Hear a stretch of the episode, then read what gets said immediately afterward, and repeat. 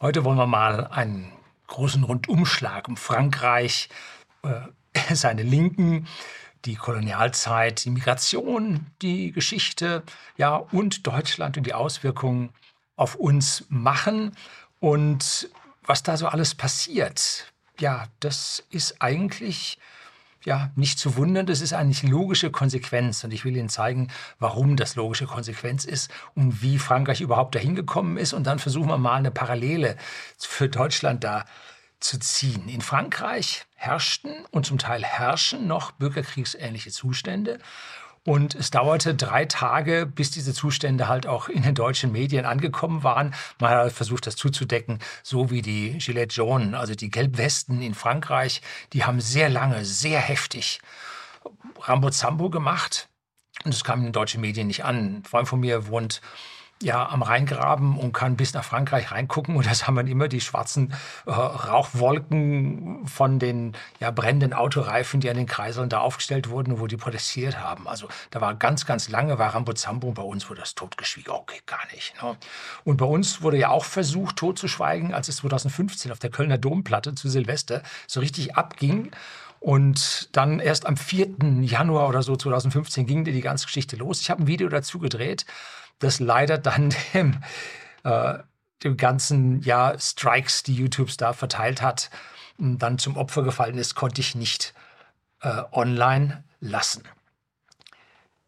Ich habe bewusst in den ersten Tagen kein Video zu der Lage in Frankreich geredet. Das können andere viel besser, die vielleicht sogar vor Ort sind, die Verwandtschaft dort wohnen haben. Geht also alles viel, viel besser, sondern mir geht es um die Hintergründe des Versagens. Da sehe ich mich also dann kompetent, dass ich dazu was sagen kann. Und man kann es ja nicht anders sagen. Es ist ein Versagen auf ganzer breiter Linie. Und zwar mit Ansage. Ne? Was sind die Hintergründe? Was hätte man tun müssen, um das zu vermeiden? Und jetzt die andere Frage, was befähigt mich denn zu der Aussage? Nun, ich habe in der Schule als zweite Fremdsprache Französisch gehabt und zwar bei einer Französin, einer Muttersprachlerin aus Lyon. Hat ganz gut geklappt und seit meinem 14., 15. Lebensjahr ungefähr habe ich in Summe, ich habe letztes Mal zusammengezählt, ein Jahr, also 52 Wochen in Frankreich verbracht. Und da ich die Sprache fließen konnte, hat mir das auch das Land sehr nahe gebracht und auch die Menschen, die dort leben. Habe Kontakt zur Bevölkerung gehabt und auch heute habe ich noch ungefähr jährlich Kontakt zu Franzosen der Grande Nation. Ne? Mein Französisch ist ein Stück weit eingerostet, aber ich verstehe es noch ziemlich gut. Und Speisekarten und die Überschriften von den Zeitungen und den ersten zusammenfassenden Abschnitt von äh, ja, von den Webseiten der Zeitungen. Das kann ich also alles noch lesen. Mal hin und wieder ist mal ein Wort drin, also sagen wir mal 95 Prozent davon kann ich lesen. Auch habe ich alle Regionen des Landes gesehen, komplett bereist. Und das Beste, meine Frau fährt ungefähr alle zwei Jahre geschäftlich nach Frankreich mit unserer Einkaufschefin nach Paris zur Messe und erzählt dann auf dem Rückweg brühwarm, was sie dort jetzt wieder mal erlebt hat. Jetzt hat sie aber eins ausgelassen, sie wollte nicht. Ne? Gut, und es wird heftiger. 2013 habe ich, wie gesagt, ein Video gedreht äh, mit dem Titel äh, Frankreich, ein Land, das es hinter sich hat. Und mal sehen, vielleicht muss ich da mal einen Upload machen, damit Sie dann vergleichen können, was ich da damals erzählt habe und was heute da rausgekommen ist. Doch nun geht es dann dahin, warum es in Frankreich genau so ist, wie es ist. Bleiben Sie dran.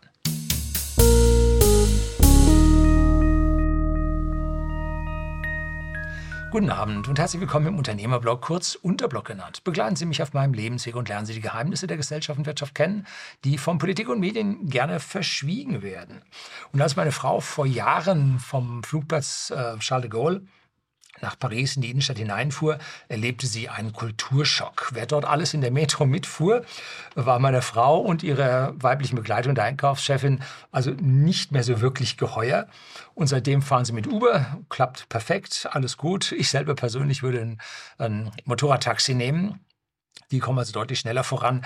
Wir haben mal, auch jetzt 2015, 14, irgendwann und dann war das, haben wir mal, sind wir nach äh, Charles geflogen, haben da unseren Leihwagen genommen und da haben wir anderthalb Stunden im Stau weg vom Flughafen gestanden, weil da auf der Autobahn nach Paris rein von Norden das Chaos herrschte. Und wir wollten dann schräg rüber nach Reims. Und da war also die Katastrophe schlechthin und die Motorradtaxi, die fuhren alle durch. Hinten saßen die Herren mit Anzug und wir in der Krawatte und Aktenköfferchen aufgeschnallt. Bekamen sie vom Flughafen und fuhren dann in die Innenstadt. So, was heute los ist, ist eine noch viel größere Katastrophe, was meine Frau dort gesehen hat, wenn sie mit dem Uber fährt. Wenn man in den Randgebieten fährt, so ungefähr bis zum Boulevard Périphérique, da findet es die Stadtautobahn rund um Paris rum, äh, sieht man Zeltstädte, die von Schwarzen bewohnt werden, auf den Mittelstreifen, auf den grünen Stücken zwischen den Überleitungen. Die begehrtesten Stellen sind die unter den Autobahnen, weil es da nicht regnet, ne? unter den Autobahnbrücken.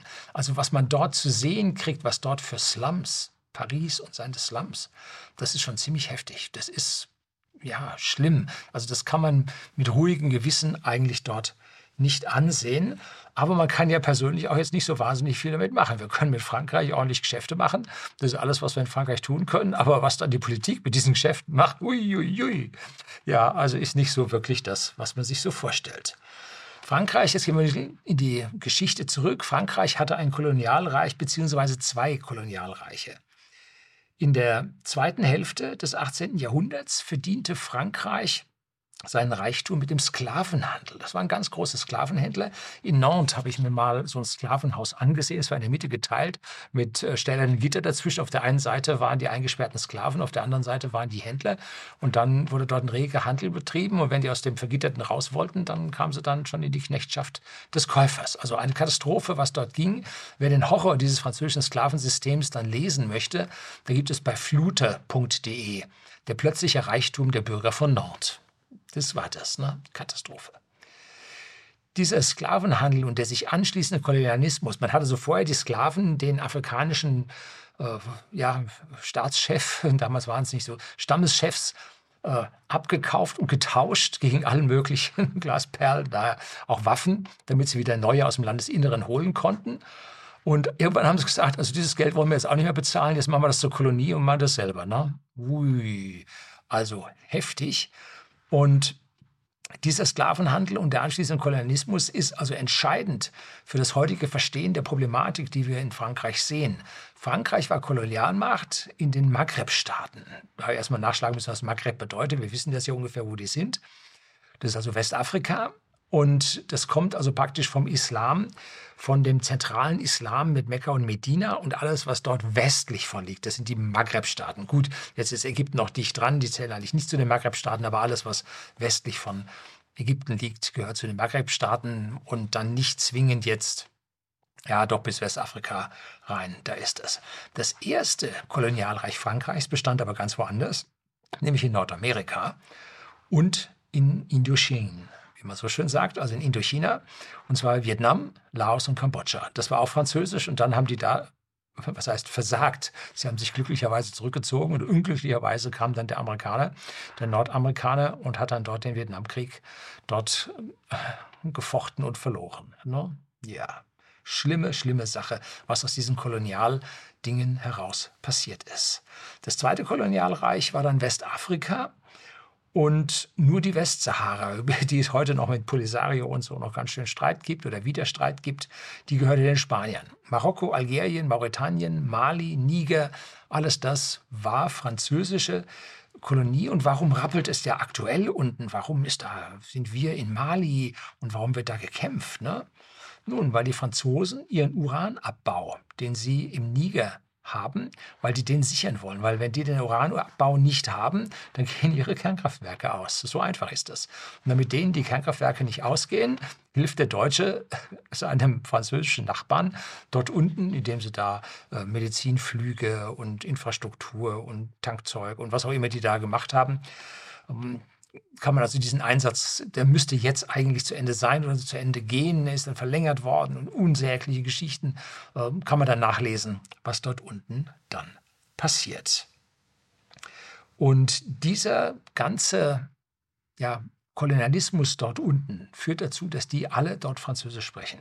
Das hat also der Staat damals dann entsprechend durchgesetzt. Gut, war auch nicht so schwer, weil alle die einzelnen Stämme einzelne Sprachen hatten und es dort auch Sprachbarrieren gab. Und das Kolonialreich Frankreich brachte nun Frankreich als Kolonialsprache und wurde dann in Anführungszeichen gerne angenommen, weil es dann eine wenigstens verbindende Sprache in diesen Regionen gab. Ähnlich in Indien, auch ewige Staaten untereinander unterschiedliche Sprachen. Und die Briten haben dann Englisch als Kolonialsprache dann da eingeführt. Und viele dieser Länder haben das Französisch bzw. das Englisch immer noch als Staatssprache Staatsprache, zumindest mal, ja, manchmal erste, manchmal zweite Staatsprache, dann mit dabei.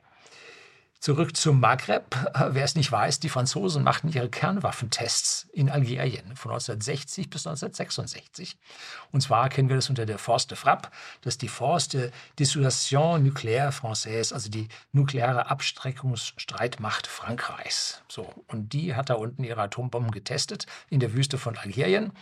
Und ja, geht, ging, ging gut. gut.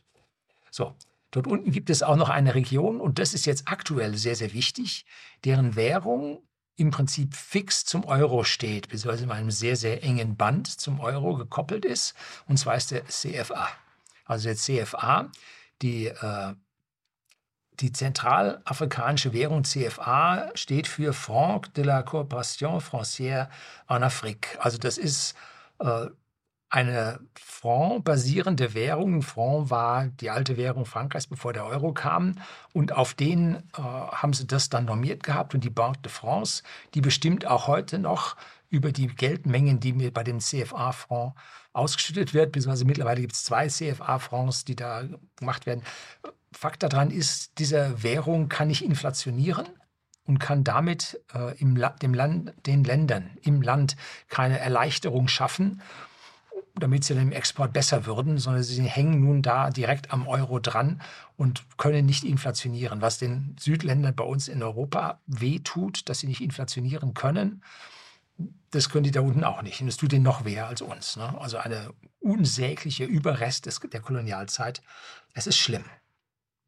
So, mit dem Ende des Kolonialreichs in den 60er Jahren gab es einen Krieg in Algerien da muss man sich mal auf YouTube anschauen. Furchtbar, Katastrophe. Und der 17. Oktober 1961 zeigt also den Tiefpunkt in diesen Auseinandersetzungen.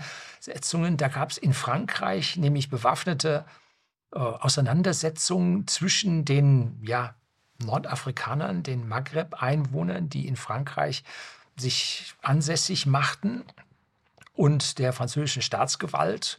Und offiziell gab es drei Tote, inoffiziell gibt es einige wenige Bilder. Die meisten Bilder sind entfernt worden, zensiert worden, vernichtet worden, äh, wo man also ein Dutzend sieht. Also die Wahrscheinlichkeit, dass es mehrere Dutzend Tote dort gab, ist hochwahrscheinlich. Und da ging es also kräftig zur Sache. Allerdings wurde die Bausubstanz, die Straßenzüge, die jetzt in Frankreich angesteckt wurden, die gibt es dort oder gab es dort damals nicht.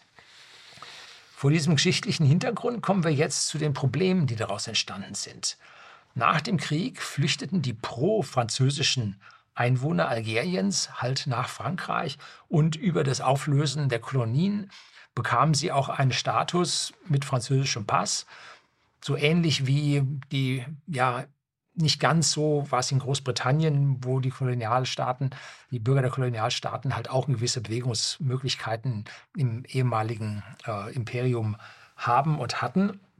Und diese flüchteten jetzt aus Algerien hinaus nach Frankreich, weil es eine marxistisch-nationalistische FLN-Terrororganisation dort gab. Und die hatten halt einen ziemlichen Zorn auf die ehemaligen Herrscher. Wer will es ihnen äh, ver, äh, ja, wer kann sich das nicht vorstellen, dass das so war? Aber sie wollten halt nun den Sozialismus einführen und da sagten die Leute, das kann also nichts werden, da müssen wir jetzt weg. Ne? So, und damit ergab sich jetzt eine meist algerischstämmige Teilbevölkerung in Frankreich. Und zwar Frankreich sehr zentralistisch, Paris geführt, im Großraum Paris. Und die Anfänge in den frühen 60er Jahren war für diese Leute schwierig. Da gab es Slums, da gab es Holzhütten, da gab es kein fließend Wasser, da gab es keinen Strom. Also das war eine ziemliche Katastrophe, die dort war. Und es gibt in Frankreich einen großen Whisky-Importeur, äh, der ist algerischer Abstammung. Das ist also jetzt äh, zweite Generation. Und äh, der hat es geschafft. Ne? Und die, die Algerier, die da kamen, integrierten sich. Das Wort ist jetzt ein bisschen hochtrabend. Also sie schafften es, sich in dieser ja, Gesellschaft einen Platz zu suchen und ihr Auskommen zu finden. Sie waren natürlich Bürger zweiter Klasse, kommen wir gleich noch ein bisschen drauf. Aber man schaffte es, dass dort ja, diese Konflikte zumindest mal unterm Teppich gehalten wurden und nicht aufflammten. Man baute für sie die sogenannten Banlieues. Jetzt darf man das nicht mit Beaulieu, das sind die schönen Orte, verwechseln. Banlieues, das kommt von Bannmeile. Da hat man also Retortenstädte dort gebaut Ende 60er, 70er Jahre. So ähnlich wie die deutsche Gewerkschaften die neue Heimat, Wohnbesiedlung, Blöcke, also die, die Plattenbauten des Westens gebaut haben. So haben die Franzosen nun die Banlieues außerhalb der Stadt Paris, da sind die draußen, da sind die weg, da so können die in die Fabriken gehen zum Arbeiten und alles gut. Ne? So, das war der Plan, aus den Augen, aus dem Sinn. Hat nicht so ganz oder hat damals geklappt, mittlerweile nicht mehr so ganz. Sie mussten sich integrieren, weil es damals natürlich noch nicht so hohe Sozialleistungen gab. Und da war der Druck auf die Integration halt da. Aber dadurch, dass man sie in einzelne Regionen, in diese Banlieues hineingeschafft hat, konnten sich dort ja, Subkulturen bilden, Staaten parallel zum Staat. Und das ist ja immer das Gegenteil von dem, äh, wie die Borg so schön sagen, sie werden assimiliert werden. Wenn sie also einen kleinen Anteil haben, ein Promille, maximal ein Prozent der Bevölkerung, die werden assimiliert. Die sind nachher weg. Die sind nicht mehr zu erkennen. Nach ein, zwei Generationen heiraten die auch in der eigenen Bevölkerung, der schon länger Daseinenden. Oh Gott, jetzt bin ich ja auch solche Sprüche, Sprüche am Machen. Also den, mit den Einheimischen und sind dann irgendwann verschluckt und weg. Schauen sich im Ruhrgebiet an die ganzen äh, Tilkowskis und äh, Radenkovic und ne, das war der aus Bayern, glaube ich. Aber egal, diese ganzen Leute, die aus Polen kamen, um im Kohlebergbau zu arbeiten, die wurden dort assimiliert. Und heute ist das eine eigene Pottkultur. Ne? So, also das ist dort so gewesen. Und sie konnten dann dort auch ihren eigenen Glauben in den Banlieues halten und wurden also dort nicht dann assimiliert. Aber das Land war genauso wie wir im Wirtschaftsaufschwung und dieser Wirtschaftsaufschwung bot einen gewissen Wohlstand für alle dass man also dort auch aufsteigen konnte, dass dort das Glück, was man sich erschaffen konnte, dann da war. Und Natürlich, es gab es nicht für alle, es gab es eher für die wenigeren und die äh, Algerier waren Bürger zweiter Klasse. Auch das muss gesagt werden. Zeigte sich auch an den militärischen Auseinandersetzungen oder militärischen Bekämpfen äh, dieser Aufstände am 17. Oktober 1961. Also sie waren da schon nur zweiter Klasse. Man versuchte sich da die Situation mit den Banlieues ein bisschen zu verbessern, hat aber ihren Sozialwissenschaftlern nicht so richtig zugehört, dass die gesagt hätten, das muss man verteilen, das kann man nicht auf einen Haufen machen und so weiter. Na, ist eigentlich das Problem. Aber die meisten schafften es damals aus den Bretter, Slumhütten ohne Licht und Wasser tatsächlich in die Zivilgesellschaft hinein. Und ähnliches passierte ja in Großbritannien mit dem Fall des Empires. Der größte Whiskyhändler in United Kingdom ist ein Sikh mit Turban. Darf man an der Stelle nicht vergessen. Und ich meine, er hätte einen pakistanischen Migrationshintergrund. Und auch die Familie des aktuellen britischen Premierministers Rishi Sunak, der Name geht mir noch nicht so flüssig von der Zunge, stammt ursprünglich aus dem indischen Punjab. Er migrierte über die Kolonien Kenia und Tansania, das ist in Ostafrika, da waren die Briten dann zu Hause, nach in United Kingdom und die Zentral, ja, die Kolonialreiche sind damit in den Zentralreichen angekommen. Dass jetzt also jemand geboren in Indien nun zum Prime Minister in der ehemaligen Kolonialmacht geworden ist. Das finde ich also sehr bemerkenswerte äh, Zustände und zeigt einen gewissen Grad an Integration, der da stattgefunden hat.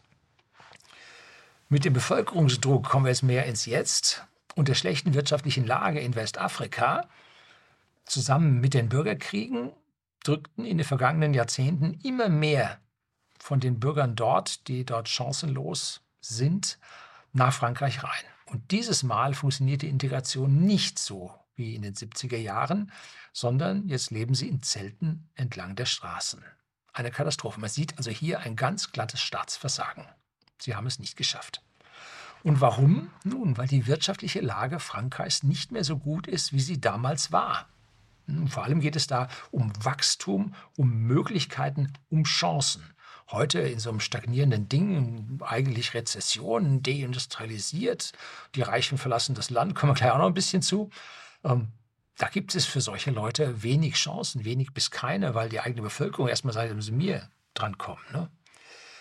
Und warum kommen diese Migranten natürlich? Sie wollen ein besseres Leben führen Und das fällt ihnen auch hier, beziehungsweise in Paris, dann nicht schwer, weil in den Slums in Westafrika, da geht es noch übler zu als an dem Seitenstreifen des Boulevard Périphérique, äh, wo man dann ja alle Woche dann zum irgendeiner Ausgabestelle geht und dort dann seine Sozialhilfe dann bekommt. Die gibt es nämlich da unten in Westafrika nicht. Ne? Und was dann nicht reicht, das holt man sich mit Kleinkriminalität und Raufschrifthandel dann mit hinzu. Das ist nicht anders als, Entschuldigung, als in Berlin und im Ruhrgebiet. So ist es. Ne? Wie sind wir denn in Deutschland und Frankreich wohlhabend geworden? Zumindest die ersten zwei Generationen nach dem Krieg. Und da definieren die normalen Bürger und die Linken den Wohlstand anders. Hm? Wohlstand auf der Welt wird in der Regel mit materiellem Wohlstand gleichgesetzt. Die einzelnen Familien untereinander, die einzelnen sozialen Gruppen, die machen da alle Ringelpiez mit anfassen, die schwingen sich dann so ein und übergreifend braucht man da nicht, sondern man hat Wünsche und Bedürfnisse, die ja befriedigt werden sollen und die sind primär materieller Natur. Licht, Wasser, Toilette, ja, ausreichend Essen, das sind alles materielle Güter, die auf Punkt 1 stehen, was die Leute haben wollen. Das ist die Basis der Maslow'schen Bedürfnispyramide. Das sind die Dinge, die man braucht. Bei uns war es dann, als Nahrung und so weiter alles da war, das eigene Häuschen oder die eigene Wohnung und ein privates Verkehrsmittel. Zunächst so meine Elterngeneration, nee, meine Eltern nicht, aber in der Verwandtschaft die haben als allererstes mal nach dem Moped geguckt und dann nach dem Motorrad. Und meine Familie fährt seit oder fuhr seit, nein, fährt seit den 20er Jahren des letzten Jahrhunderts fährt Auto. Ne? Wir haben also schon ganz früh Autos gehabt. Ne? Und dann hat ein Großvater Rennen gegen die Eisenbahn gefahren. Ne? Ja, gut. Die hatten also ausreichend Geld in der Tasche, um sich diese Dinge dann leisten zu können. Und dann noch etwas Luxus hinzu. Und wie funktioniert das? Haben wir es den Reichen weggenommen? Nein, haben wir nicht. Wir haben es in freier Marktwirtschaft gemeinsam geschaffen. Der eine baute mehr Autos, als er nun selber brauchte, und der andere baute mehr Wohnungen, als der andere brauchte, als er selber brauchte. Und so konnte man also über die Firmen natürlich dann die entsprechenden Überschuss an Wohnungen gegen Überschuss an Autos tauschen.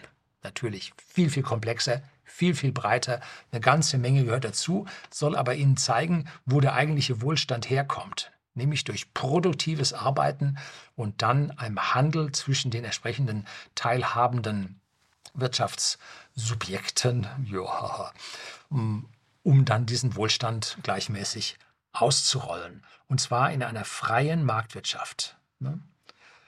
Und wenn es etwas nicht gab, dann fand sich jemand, der gesagt hat, oh, da mache ich jetzt ein Unternehmen auf und stelle das her, weil die Leute wollen das haben, dann kriege ich Geld dafür und mit dem Geld kann ich mir dann mein Häuschen, mein Auto und so weiter leisten.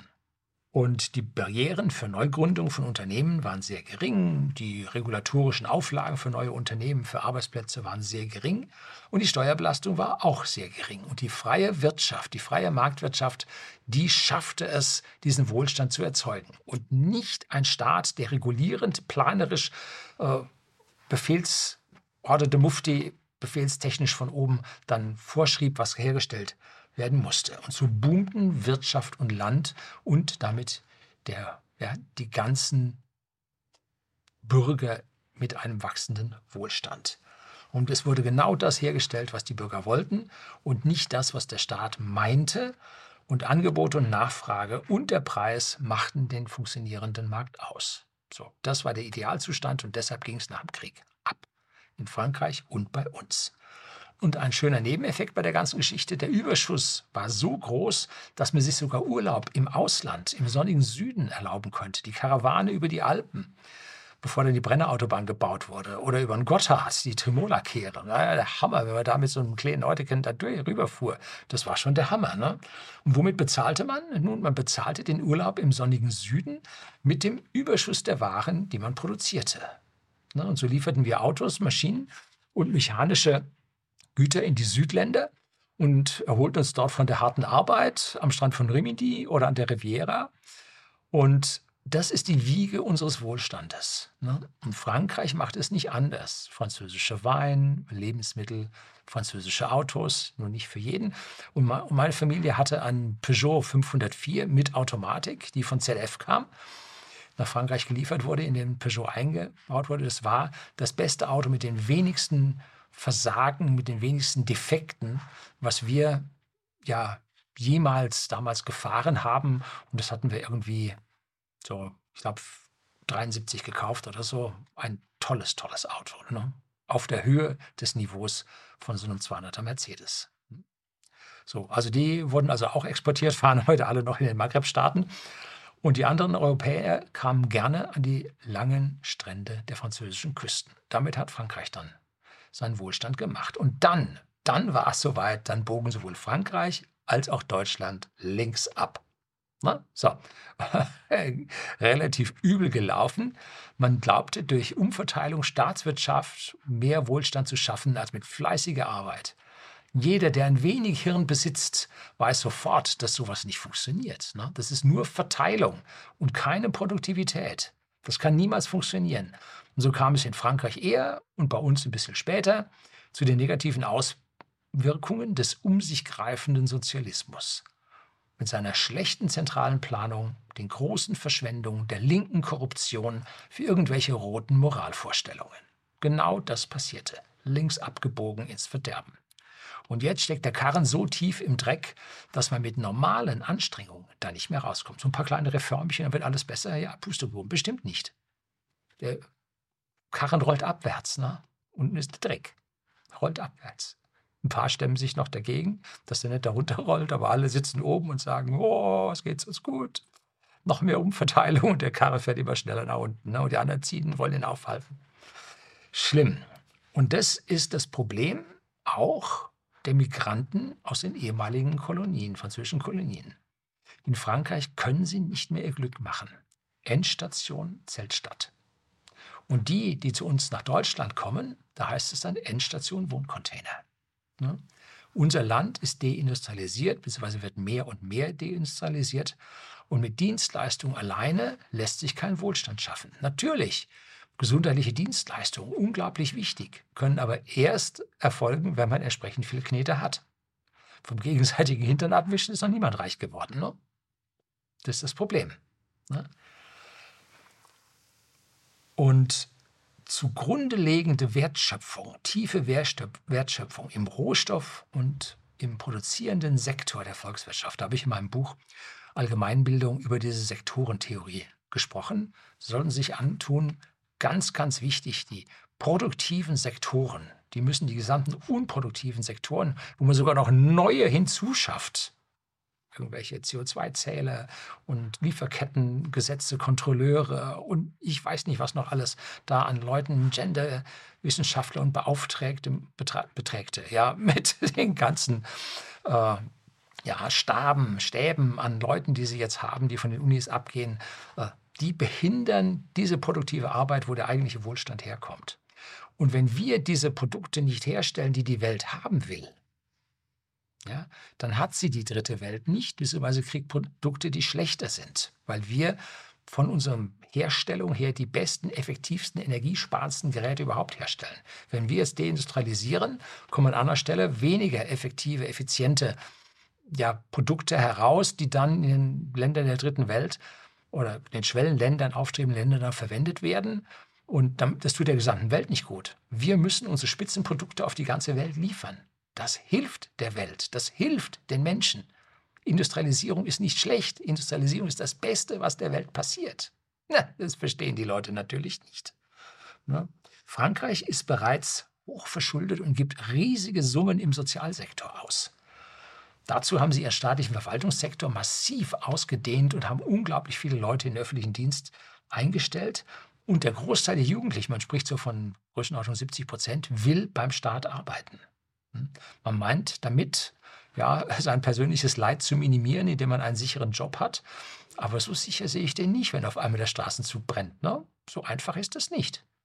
Schwierig. Ne?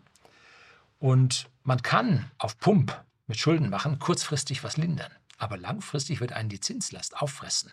Dann kann man vom Staatswegen über die Zentralbank den Zinssatz senken, um hier das noch ein bisschen erträglicher zu machen. Geht aber nicht beliebig lange. Wenn nichts produziert wird und nur konsumiert wird, dann wird die Inflation steigen. Hm. So ist es. Wenn man viel, viel mehr produziert, als man braucht, dann müssen die Produkte billiger werden, nennt sich Deflation. Und das ist gut für den Bürger. Heißt immer, Deflation ist ganz schlecht für den Bürger. Wer glaubt denn an den Weihnachtsmann? Deflation ist das Beste, was dem Bürger passieren kann. Alles wird billiger. Ja. So, in Frankreich hat man sogar versucht, den Spitzensteuersatz auf 75 Prozent anzuheben. Das nicht nur versucht, man hat es getan. Und dann sind die Millionäre stiften gegangen, die haben alles Land ver verlassen. Bestes Beispiel war Gérard Depardieu, der Schauspieler. Und der hat sich dann auf den Weg gemacht, erst nach Belgien, da war es dann kaum besser. Äh, und dann, glaube ich, ist er sogar nach Russland dann ausgewandert, wo er momentan ist. Der ist relativ alt. Ist er vielleicht schon gestorben? Weiß ich nicht genau. Könnte schon sein. Und 2015 hat man dann dieses Experiment mit dem 75% Spitzensteuersatz hat man da wieder aufgegeben. Aber die Reichen haben gesehen, das machen die Franzosen, das machen unsere Landsleute und deshalb bleiben wir nicht. Und darum gab es eine riesige Kapitalflucht und gibt es immer noch aus Frankreich heraus. Ja, man glaubt dem Staat nicht mehr, dass er es schaffen wird. Jetzt schauen wir mal an den südlichen Nachbarn von Frankreich, nämlich nach Spanien. Was ist denn da gelaufen? das faschistische Militärregime um den General Franco hat von den Maghreb-Staaten niemanden reingelassen. Du kommst hier nicht rein. Ne? Aber das Land siechte dahin, weil es keine wirtschaftliche Freiheit gab. Die Leute hatten nicht die Freiheit, das zu tun und machen, was sie wollten, sondern da wurde planwirtschaftlich, jetzt nicht von der linken Seite, sondern von der rechten Seite angeschafft. Ne? So, und das tat Spanien nun auch nicht gut. Und Unfreie Regime ersticken also jeglichen Wohlstandsschöpfung im eigenen Land unbedingt. Ne? Und was dann passiert, es gibt Großkonzerne, sieht man in Frankreich sehr stark, hat man dann in äh, Spanien im Prinzip unter Franco auch gesehen und erst die kleinen, äh, ja, Klein- und Mittelbetriebe, die die große Wohlstandsschöpfung jeder Volkswirtschaft ausmachen, die kamen dann erst später, als dann aufgehört wurde, äh, als dann der König sich dafür einsetzte, dass also da nicht weitergemacht wurde, sondern dass dort eine Demokratie aufgesetzt wurde. Und dann wurde es also in Spanien dann besser. Ein kleiner Seitenhieb auf die EU. Die Frau von der Leyen sagte irgendwann mal im Rahmen des Krieges im Südosten von Europa, dass man der Wirtschaft mehr Vorgaben machen muss, was sie produzieren sollen. Oh, das ist Kommandowirtschaft. Das ist ja kurz vor Ende. Ne? Kurz vor Ende kriegt man gesagt, was man herstellen soll. Ne? Wow, das war also ein Griff ins Klo, man kann es gar nicht anders sagen. So, dann war also Franco weg. Ich glaube, der ist 74 gestorben oder so. Nein, etwas früher. Doch, 74, glaube ich, er gestorben. 72 oder 74. Dann kam es zu einem riesigen Aufschwung in Spanien. Und es brauchte immer mehr Arbeitskräfte, weil die Landarbeiter, die also hier auf den Feldern arbeiten, für die Ernährung der Bevölkerung sorgten, die wanderten in die Industrie und jetzt hatten sie keine mehr auf den Feldern. Ne? Keiner von uns gab es bei uns auch. Die gingen in Automobilfabriken und die ba äh, Bauern hatten nichts mehr. Die mussten dann automatisieren, was sie auch mehr oder weniger geschafft haben. Und die Spanier ließen dann äh, die Afrikaner aus den Maghreb-Staaten über die Grenzzäune nicht ließen es rüber, sondern wer es über die Grenzzäune nach Ceuta geschafft hat. Denn Spanien regt sich immer darüber auf, über Gibraltar, was eine britische Enklave auf spanischem Boden ist. Ne? Aber Spanien hat mit Ceuta eine Enklave äh, auf afrikanischem Boden, in Marokko. Ne? Man kann nicht sagen, gibt uns Gibraltar zurück, dann müssen sie aber auch Ceuta an Marokko zurückgeben. Ne? Dann haben sie noch eine. Äh, nö, tut man dann nicht. Ne? Also da auch nicht so alles ganz grün an der Stelle. Und wer es dort von Afrikanern über die Grenzzäune schafft, die schauen also bis auf die, die Springsätze, schauen die aus wie die, wie die doppelt gesicherten Zäune zur DDR damals oder von der DDR zu uns. Äh, so schauen die da aus, habe ich mir persönlich angeschaut, bin mit dem Tesla tatsächlich nach Afrika gefahren, habe mir das da angeschaut. Und Wer es dann darüber geschafft hat, der durfte dann tatsächlich nach, Frank äh, nach, Frankreich, nach Spanien einwandern und durfte dort auf den Feldern arbeiten. War natürlich Bürger zweiter Klasse. Die Bezahlung war dort auch nicht so wirklich prickelnd, aber es ging ihnen dort immerhin dann besser als in Westafrika, wo es nun gar nichts gab. Ne? Und bei uns hatten wir ja auch die Gastarbeiter, Italien, Griechenland, später kamen dann die Türken. Und die waren zunächst ja auch nicht von der gesamten Bezahlung mit unseren ja, Bürgern gleichgestellt, sondern die kriegten also auch weniger und erst später dann ein volles Gehalt. Als die Arbeit dann in Frankreich und bei uns weniger wurde, durch ja weniger Wirtschaftswachstum, Und ja, bedingt durch die sozialistischen Abwege, da fingen dann die Gewerkschaften an zu mauern, dass da keiner mehr reinkam. Ne? Du kommst hier nicht rein, ne? kein Job. Ne? Was haben die sich gegen die 1-Euro-Jobs aufgeregt? Ne? Sondern da muss ja einer hin und so. Ne? Dass wir immer weniger Kinder haben, dass es immer weniger Leute gab. Bei diesen sehr konservativen Roten ist es also, die verstehen das nicht, ne? was an der Stelle war. Und so haben die also zugemacht. Wer drin war, war drin. Die anderen sollten draußen bleiben. Aber der Kuchen sollte nicht verteilt werden. Also ein ziemlich unsoziales Verhalten von den Gewerkschaften. Nun, so ist es. Die Arbeitslosenzahlen stiegen und wir liefen in mehrere Krisen nacheinander mit riesigen Arbeitslosenzahlen. Und das ist der ursächliche Grund, warum es heute unter den meist Jugendlichen zu Aufständen und bürgerkriegsähnlichen Zuständen kommt. Feuer in den Straßen, angesteckte Autos, Plünderung von Geschäften. Und unser Bundeskanzler erklärt uns, dass das bei uns nicht passieren kann. Hat er die vergangenen Krawalle vergessen? Ja, so hin wieder vergisst er ja mal was. Mehr oder weniger bewusst oder unbewusst, weiß man nicht so genau. Und natürlich haben wir das gehabt. Erinnern Sie sich an die Chaos, also an die Kölner Domplatte, an die Chaostage in Berlin, äh, an die Partyszene in Stuttgart, wie es die äh, propagandistischen Medien dann verlauteten. Hm. Oder jetzt Essen, wo sie aufeinander losgegangen sind. Ja, hat es, glaube ich, auch Tote gegeben. Ne? Also Katastrophe. Ne? Zusätzlich stimmt noch das Verhältnis Jungs zu Mädels nicht. Die Jungs sind gekommen, die Mädels sind nicht da. Hm? So, und es gibt auch noch sexuellen Druck auf die und dann gibt es echt Stress, ne, was das Testosteron in Jugendlichen anstellen kann. Ja, wissen wir alle. So, wo fließen denn jetzt die Hunderte an Milliarden hin, die der Steuerzahler aufbringt? Irgendwo müssen die ja hin. Ne? Man sieht ja, die haben es nicht. Die wohnen da in Zeltstätten, bei uns im Container. Wo geht es denn dahin? Hm? Diese abgehängten Jugendlichen aus Afrika bekommen dieses Geld nicht, sondern es geht an die, wie ich sie immer nenne, Sozialtransferspediteure. Leute, die sich halt um diese, äh, dieses Verschieben der sozialen Gelder kümmern und wenn ich mir dann so einen Artikel mal ins Gedächtnis rufe, der erschien mir nicht ganz echt, aber da ging es darum, dass also hier 8000 Euro pro Monat für alleinreisende jugendliche Migranten ausgegeben werden für psychologische Betreuung. Dann sieht man, dass dieses Geld dann als Grund die Migranten hat, aber tatsächlich in die Taschen von den Vermietenden für die Wohncontainer, für die äh, Psychologen, die die behandeln sollen und, und, und ausgegeben wird, aber bei den einzelnen Migranten so an dieser Stelle tatsächlich nicht ankommt. Ne? Denn die kriegen ihr Migrantengeld ist niedriger als Hartz IV, war die ganze Zeit, ich weiß nicht, 250 Euro oder so. Und dafür gab es Container und so weiter frei. Und das Geld für die Container war auch nicht wenig und das läuft in andere Kanäle. Und da wird dieses Geld verschoben und da sind diese roten Seilschaften drin, wo diese Gelder jetzt in andere Bereiche ja, unserer Volkswirtschaft, und zwar in Dienstleistungsbereiche. Also was die Container kosten, die da hergestellt werden, das ist ja auch produktiv, aber das sind keine Maschinen, die irgendwelche Produkte herstellen, sondern es sind einfach Container, die dahingestellt werden und nach so und so viel zig Jahren kaputt sind, ne? Wenn sie so alt überhaupt werden. Und da wird das Geld also genau an falschen Stellen ausgegeben, wo es der Volkswirtschaft nicht zugutekommt. Ne? Und selbst wenn man nur 1000 Euro pro Migrant pro Monat auf diese Weise ausgeben würde, es ist ein gigantischer Abfluss an Geldern für nicht produktive Tätigkeiten. Und das ist der Tod für die Volkswirtschaft. Weil irgendwo muss dieses Geld hier erschaffen werden. Wenn dieses Geld nicht erschaffen wird, dann gibt es Schulden und da müssen zukünftige Generationen, Sie, die Sie hier zuschauen, viele sind jünger, die müssen es dann bezahlen. Wenn es bis dahin den Euro überhaupt noch gibt, ja, gut, sieht man dann. Ne? Und das endet auf jeden Fall für diese Leute dann sehr bitter. Ne?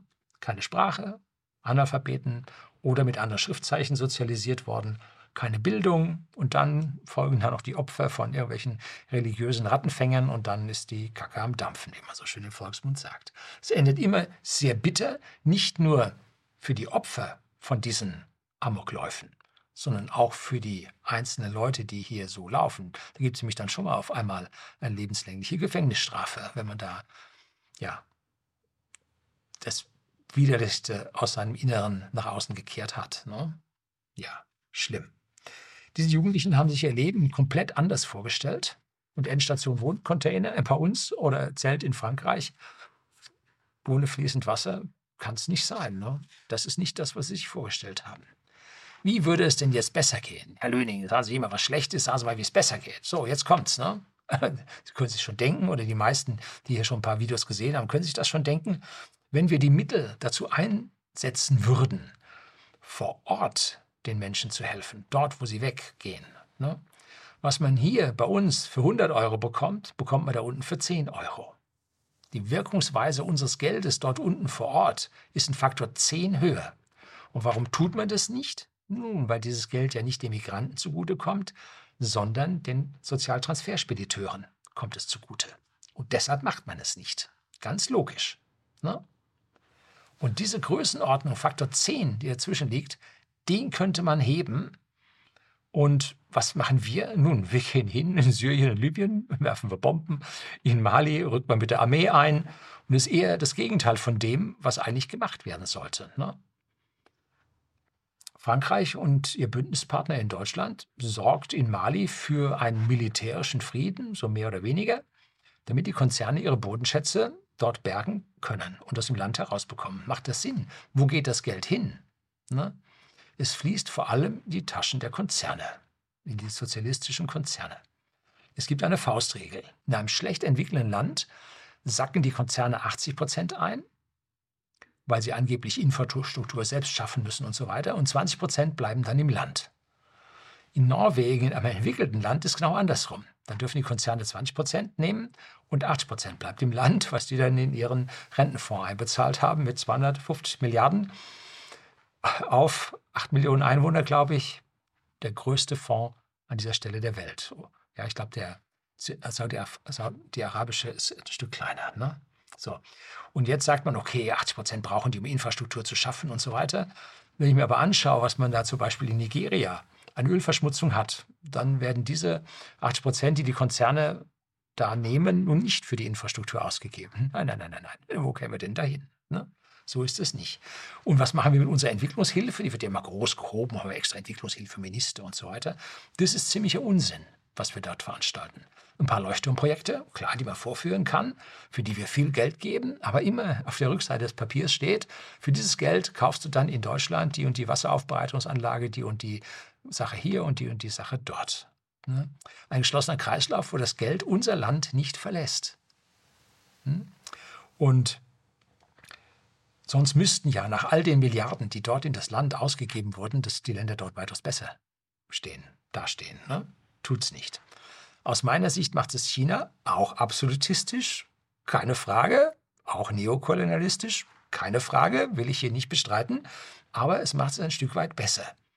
Es stellt nämlich tatsächlich zusätzliche Infrastruktur, die bleibt. Straßen und Häfen brauchen sie ja, um die Bodenschätze aus dem Land rauszukarren und dann über die Häfen zu verschiffen. Das machen die an der Stelle besser. Und diese Straßen können von den Klein- und Mittelbetrieben der Einheimischen mitbenutzt werden. Und das ist etwas, was der Hans Rosling von gapminder.org sehr, sehr schön beschrieben hat. Wenn also die Einheimischen das Mobilfunknetz dann bekommen haben, weil die Chinesen natürlich auch telefonieren wollen.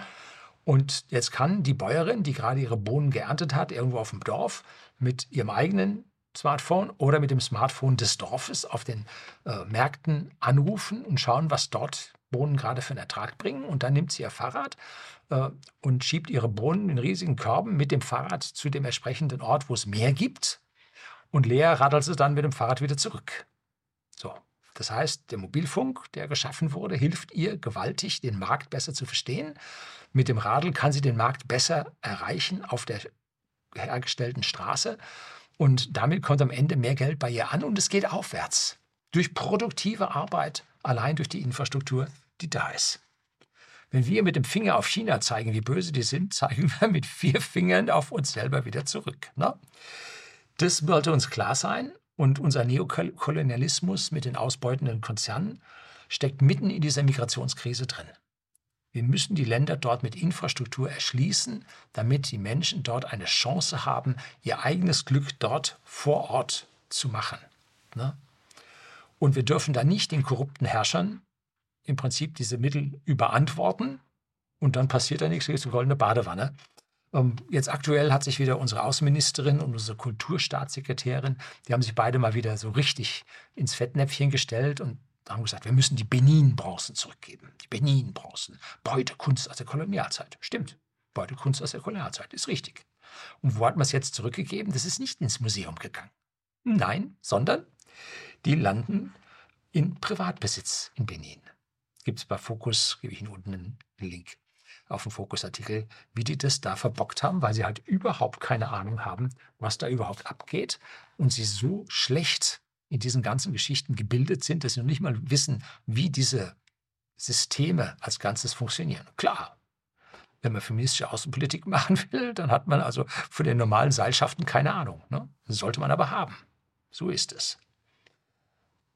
Politiker besitzen meist nicht das Feingespür und das Wissen, um das hier an der Stelle besser zu machen, sondern nur blindmachende Ideologie. Was anderes haben die nicht. Ne? Schauen wir nach Nigeria und dort hat das BIP pro Person von 2014 lag es bei 3000 etwas über 3000 US-Dollar pro Person auf heute etwas über 2000 Dollar pro Person abgenommen. Den einzelnen Leuten geht es in Nigeria schlechter, obwohl dort Öl und Gas aus dem Land rausgeschafft wird, ohne Ende. Es geht ihnen schlechter. Ne? Muss man deutlich sehen. Und ganz anders, zum Beispiel im Land Botswana. Und hier stieg das BIP pro Person, pro Kopf von etwas mehr als 6000 US-Dollar in 2014 auf heute etwas über 7000 Dollar an. Ja, wie geht denn das? Nun, da liegt es daran, weil die Bodenschätze von Botswana dem gesamten Staat zugutekommen. Da hat man nämlich, äh, hat man nicht damals De Beers als äh, nach der Kolonialzeit dann dort enteignet und die Diamanten, die dort äh, aus dem Boden geholt werden, kommen durch kluge Politik, die es auch in Afrika geben kann, öfter mal geben sollte, kommt tatsächlich dann den Bürgern zugute. Also ist, Botswana ist ein Land, was es schafft und andere Länder, die schaffen es dort nicht. Und wir sind davon, ja, sie sind dabei nicht unschuldig an der Stelle. Ne? Ganz toll zu sehen ist das BIP pro Kopf von Indien. Wenn man sich da ganz lange Zeitreihen ansieht, dann sieht man das da dahin dümpeln auf minimalsten Werten. Und als dann Indien nicht mehr britische Kolonie war, als die, ich glaube 49 oder so, oder 48 frei wurden, ab da begann dann das Inlandsprodukt zu steigen. Da wurden nämlich die Überschüsse nicht mehr abgezogen aus Indien, sondern dann konnten sie exponentiell in Indien langsam ihren Lauf machen. Und aktuell, das ist der Treppenwitz der Geschichte, hat das BIP von Indien das BIP von Großbritannien überschritten. Gut, wir haben viel, viel mehr Leute und so, ja, aber der absolute Betrag, der immer unter Großbritannien war, jetzt liegen sie drüber. Sieht man, es geht vorwärts, natürlich könnte es schneller gehen, aber es geht vorwärts und das ist eine gute Lösung. Und wenn unsere globalen Konzerne das Leben in den Ländern der dritten Welt nicht verbessern helfen, sondern nur diese Mittel alle aus dem Lande schaffen, dann wird der Bevölkerungsdruck auf die westliche Welt nicht nachlassen. Das wird so bleiben, weil die Zustände dort müssen besser werden, sonst drücken die da raus. Ne? Und wenn wir nun in unseren Autos zum Beispiel ein paar Kilogramm Nickel drin haben, wenn das nun das Kilogramm Nickel 20 Dollar kostet, momentaner Preis ungefähr, oder 40 Dollar, macht das am Endpreis des Autos so gut wie nichts aus. Ne? könnten wir locker den Preis verdoppeln und dabei ist es vollkommen egal, ob das ein E-Auto oder Verbrenner ist. Verbrenner ist im Chrom-Nickel-Stahl, ist ein Haufen Nickel auch drin. Ne? Also hängen Sie es jetzt nicht am Elektroauto auf. Das gilt für die anderen Fahrzeuge ganz genauso. Und wenn wir dort im Prinzip denen die Bodenschätze, so billig es nur geht, abnehmen, weil sie sich an der Stelle nicht wehren können, äh, oder die Mittel, die wir ihnen lassen, dann zu irgendwelchen absolutistischen Herrschern äh, für goldene Wasserhähne ausgegeben werden, dann ist das nicht in Ordnung. Ne? Sondern es muss der Bevölkerung dort zugutekommen. Denn wenn man jetzt hier statt 20 Dollar 40 Dollar fürs Kilogramm bezahlt, hm, aber sich gleichzeitig 200 Dollar, nicht die 1000, von denen ich vorhin sprach, pro Monat, sondern 1200 Dollar an Migrationskosten pro Monat sich einsparen kann, dann ist das gut angelegte 20 Dollar pro Kilogramm ganz, ganz gut angelegt, ne? wenn man sich diese Milliarden an Migrationskosten bei uns sparen will. Und vor allem ist es dann auf allen Seiten produktiv. Das führt zu Win-Win und nicht jetzt zu einem Lose-Lose. Ganz schlechte Idee. So, das Problem der Welt ist, Der Sozialismus. Die Roten sind schuld. Das sollten Sie jetzt an dieser Stelle mal so richtig am Beispiel der Welt erkannt haben. Und zwar der Sozialismus in seiner Planwirtschaft und mit seiner roten Korruption. Wenn nicht mehr Leistung, sondern Parteizugehörigkeit und das Wiederbeten von irgendwelchen Ideologien zur entsprechenden Bevorzugung des Individuums führt und das Leben bestimmt, dann geht es für die Ärmsten auf der Welt schlecht aus.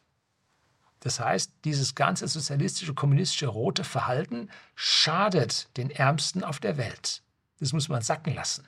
Es ist nicht zu deren Besten. Es schadet der Welt, weil die Produktion, weil die Wohlstandsschaffung an dieser Stelle durch den Sozialismus verhindert und unterbrochen wird. Überall dort, wo die sozialistisch-kommunistische Idee versucht wurde durchzudrücken, und zwar im Kalten Krieg über die Sowjetunion, Marxismus für die ganze Welt, da kann man sehen, dass heute noch das Chaos herrscht, weil dieser einzuführende Sozialismus, Kommunismus die Strukturen in den Ländern massiv erledigt hat, völlig zerstört hat. Und die kleinen und Mittelunternehmen wurden dort erledigt, Warlords herrschen, rote Wüsten sind dort entstanden. Schauen wir nach Somalia, Angola, Äthiopien, Mosambik, Tansania, Kongo. Überall dort liefen diese kommunistischen Experimente. Und aktuell versuchen sich südamerikanische Staaten im Sozialismus und wählen wieder die roten Rattenfänger. Ne? Das, je, das Ergebnis sollte jedem klar sein. Venezuela, Kuba, das beste Beispiel, wo es hinführt. Venezuela, das Land mit den größten äh, Ölvorräten, entweder der Welt oder von äh, Amerika, Nord- und Südamerika. Äh, die Leute hungern, weil sie das Zeug nicht aus dem Boden rausbekommen. Ne? Und es gäbe ja genügend Staaten, die ihnen das Zeug abnehmen würden. Ja, die werden boykottiert von Amerika und so. Ja, sollen sie doch ihrem Somalia, Äthiopien, Angola das Erdöl verkaufen. Hm? Hindert sich ja niemand dran gemeinsam hochkommen. Aber da sind da sozialistische Ideale und äh, Korrupt, sozialistische Korruption und so weiter. Parteibuch wichtiger als Leistung, alles dort am Laufen. Ne? Das Wohlergehen Frankreichs und Deutschlands hängt von der Rückkehr zur Produktion von Gütern ab. Nur damit wird Wohlstand erschaffen. Nur das ist es. Und diese Güter muss die Welt brauchen nicht, dass wir irgendwas anderes herstellen, zum Beispiel in Frankreich die Mirage oder Rafale, das sind, wer es nicht weiß, zwei Kampfflugzeuge, oder bei uns ein Leopard, das kennen wir alle schon mittlerweile, was das ist, oder ein U-Boot 212, sondern es müssen Dinge hergestellt werden, die produktiven Nutzen auf der Welt haben. Und die Welt in die Lage versetzen, der Weltbevölkerung eine positive, eine selbstbestimmte, eine wohlhabende Zukunft zu bringen. Maschinen, die Produkte herstellen, sollten wir darunter liefern. Das ist genau das, was die Leute dort brauchen. Aber Frankreich und Deutschland, wir machen genau das Gegenteil. Wir deindustrialisieren auf breiter Front und exportieren Waffen. Also an beiden Seiten genau das Gegenteil von dem, was wir eigentlich tun sollten. Jeder Mensch mit einem halbwegs funktionierenden Gehirn weiß im Innersten, dass das zu 100 Prozent daneben geht. Und lassen sich nicht von den propagandistischen Medien, vor allem unserem ÖRP-TV, und von unseren ja, ideologischen Politikern irgendetwas anderes erzählen. Oder wenn sie es erzählen, glauben sie es ihnen nicht. Der wahre Wohlstand geschieht, wird durch Produktion, Erzeugnis von Produkten, die die Welt will, erschaffen. Hm? Das ist es und nichts anderes. Das soll es heute gewesen sein. Herzlichen Dank fürs Zuschauen.